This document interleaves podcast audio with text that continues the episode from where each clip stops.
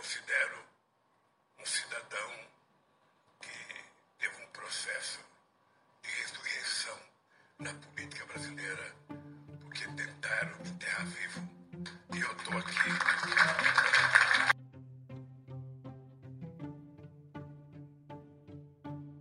Bienvenidos a Epur si mueve. Soy Julia García y hoy vamos a hablar de Brasil, la salida del gobierno de Jair Bolsonaro y la nueva presidencia de Lula da Silva. Jair Bolsonaro, el presidente de extrema derecha de Brasil, pone fin a un mandato marcado por la retórica incendiaria, el nombramiento de personal militar en puestos civiles en todo el gobierno y una terrible gestión de la pandemia COVID-19. Brasil ha dado un giro a la izquierda cuando el expresidente Lula da Silva venció al titular de extrema derecha Jair Bolsonaro en las elecciones presidenciales. Después de una campaña en la que los dos rivales opuestos en el espectro político se enfrentaron cara a cara, Lula obtuvo el 50,9% de los votos. El líder de extrema derecha dijo el martes que respetará la Constitución de Brasil, pero no llegó a felicitar a Lula por su victoria en la segunda vuelta del domingo. Lula, quien anteriormente se desempeñó como presidente de 2003 a 2010, obtuvo, como hemos dicho, el 50,9% de los votos en comparación con el 49,1% de Bolsonaro siendo el, primer presidente brasileño en perder una reelección en la era posterior a la dictadura de Brasil. Bolsonaro permaneció en silencio durante casi 48 horas después de que se anunciasen los resultados, lo que generó preocupaciones eh, de que el ex capitán del ejército podría estar planeando impugnar los resultados y es que durante meses había afirmado falsamente que el sistema de votación electrónico de Brasil era vulnerable al fraude.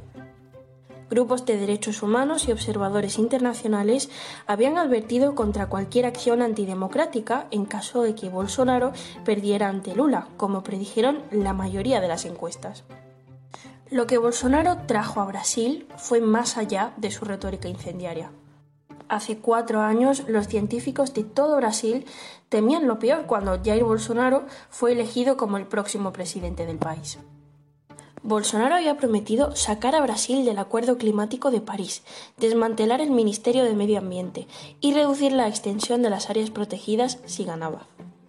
Aunque no cumplió algunas de esas promesas, el presidente se ha enfrentado repetidamente con la comunidad científica de Brasil y ha causado muchos daños, muchos de ellos duraderos según los críticos.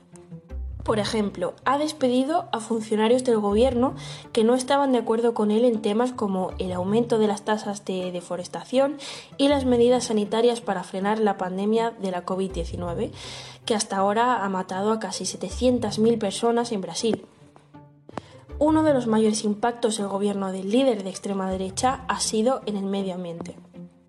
Los datos del Instituto Nacional de Investigaciones Espaciales de Brasil muestran que la desforestación en la Amazonía brasileña ha aumentado desde principios de, 2019. El año pasado alcanzó su nivel más alto desde 2008. Incluso antes de que Bolsonaro asumiera el cargo, dejó en claro sus objetivos cuando prometió terminar con lo que llamó una industria de multas ambientales en el país y desmantelar el Ministerio de Medio Ambiente. La idea de su equipo era dispersar sus responsabilidades entre otros ministerios. Aunque de forma explícita Bolsonaro no disolvió el ministerio, su administración llevó a cabo un plan para desmantelar el Ministerio de Medio Ambiente desde dentro. El presidente cumplió su promesa con respecto a las multas. En enero, Bolsonaro celebró una reducción del 80% en las multas a las propiedades rurales. El resultado fue una explosión en las tasas de deforestación, minería salvaje e invasión de tierras públicas, seguida de, por supuesto, un gran conflicto social. Los críticos del gobierno de Bolsonaro dicen que su laxa aplicación de las leyes ambientales también ha provocado un aumento de los incendios forestales, a menudo provocado por personas que limpian tierras para la agricultura. En agosto de 2019, apenas unos meses después de la presidencia de Bolsonaro, el Instituto Nacional de Investigación Espacial de Brasil informó que la cantidad de incendios había aumentado en más del 80% en comparación con el año anterior. Bolsonaro sugirió que los ambientalistas habían provocado los incendios. Por otra parte, los medios locales informaron que los productores agrícolas que coordinaron las quemas sintieron que sus acciones fueron apoyadas por el presidente. Muchos expertos en salud dicen que Bolsonaro y sus políticas exacerbaron en gran medida el costo que cobró la COVID-19 en Brasil. Cuando el coronavirus se propagó por todo el mundo a principios de 2020, Bolsonaro descartó sus peligros y lo calificó de pequeña gripe y fantasía. Llegó a promover la inmunidad colectiva por infección natural y promocionó el uso de tratamientos que se han demostrado ser ineficaces contra la COVID-19, como por ejemplo la hidroxicloroquina y la ivermectina. También ignoró los consejos científicos de investigadores y funcionarios de salud pública y despidió al ministro de, Salud Luis Enrique Mandetta en abril de 2020 porque defendía medidas como el distanciamiento físico para frenar la propagación del virus. Entre otras acciones, en marzo de 2020 Bolsonaro firmó un decreto que incluía iglesias y locales de lotería como servicios esenciales. Brasil tuvo uno de los números más altos de muertes en relación con el tamaño de su población. Veamos ahora quién es Lula y qué podemos esperar de él. En su discurso de victoria, Lula adoptó un tono conciliador y dijo que gobernaría para todos los brasileños y no solo para los que le votaron. Dijo, este país necesita paz y unidad, esta población ya no quiere pelear. Cerca de 33 millones de personas en Brasil actualmente padecen hambre y el 58,7% de la población sufre diferentes niveles de inseguridad alimentaria. El presidente electo deberá pensar en el relanzamiento del programa Bolsa Familia y reconsiderar nuevas políticas de trabajo al tiempo que enfatiza la sostenibilidad, las nuevas tecnologías y también la protección de la biodiversidad del país. El cambio climático debe volver a la agenda política junto con las inversiones en educación pública, en escuelas y universidades. Para sus proyectos, Lula dependerá de una mayoría en el Parlamento, por supuesto, que sigue teniendo una fuerte facción que apoya a Bolsonaro y que difícilmente aceptará las propuestas del nuevo gobierno a menos que reciba algo a cambio. En cuanto a la política exterior, está claro que las prioridades deben de cambiar.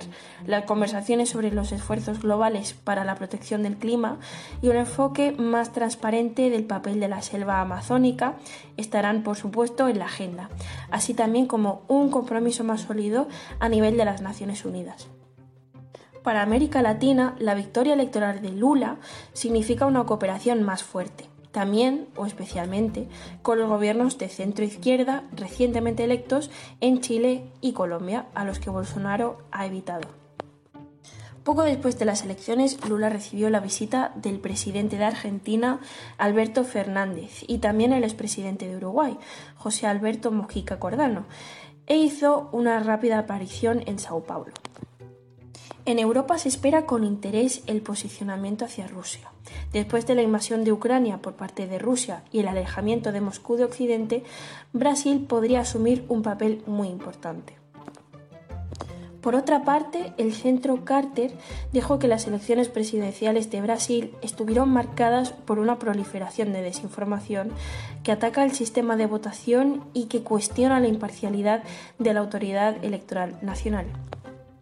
Este grupo, sin fines de lucro, con sede en Estados Unidos, pionero de la observación electoral internacional desde los 80, dijo que tanto el candidato izquierdista ganador, Lula da Silva, como el presidente de extrema derecha, Bolsonaro, fueron objeto de desinformación. Hasta la primera ronda de la votación, el 2 de octubre, la narrativa dominante de desinformación se centró en las fallas del sistema de votación, tal y como hemos mencionado anteriormente. Por otra parte, hay que tener en cuenta que Lula ha resurgido de una época repleta de casos judiciales, en particular por corrupción, lavado de dinero, malversación de fondos públicos y obstrucción del ejercicio de la justicia. El expresidente niega haber cometido algún acto ilegal y asegura que los procesos judiciales en su contra son resultado de la voluntad de las élites de excluirlo de la carrera política. El principal caso en su contra es parte del escándalo de Petrobras. Se le acusó de intervenir en la adjudicación de contratos a la petrolera Petrobras a cambio de 3,7 millones de reales. En julio de 2017, el juez Sergio Moro lo condenó a nueve años y seis meses de prisión por corrupción y lavado de activos. En su apelación, en enero de 2018, se aumentó la pena a 12 años y un mes de prisión. Partidarios de Lula y especialistas en Brasil cuestionan la validez legal de esta condena, en particular por la ausencia de pruebas materiales, denunciando también un sesgo de la justicia brasileña. En marzo de 2021, el juez del Supremo Tribunal Federal anuló las condenas contra Lula, considerando que el tribunal no era competente para juzgar los cuatro casos que le conciernen, siendo remitidos a un tribunal federal en Brasilia. A la espera de nuevos juicios, se restablecen los derechos políticos de Lula. Esto es todo por esta semana. Muchísimas gracias por acompañarnos aquí, siempre en Epursi Mueve.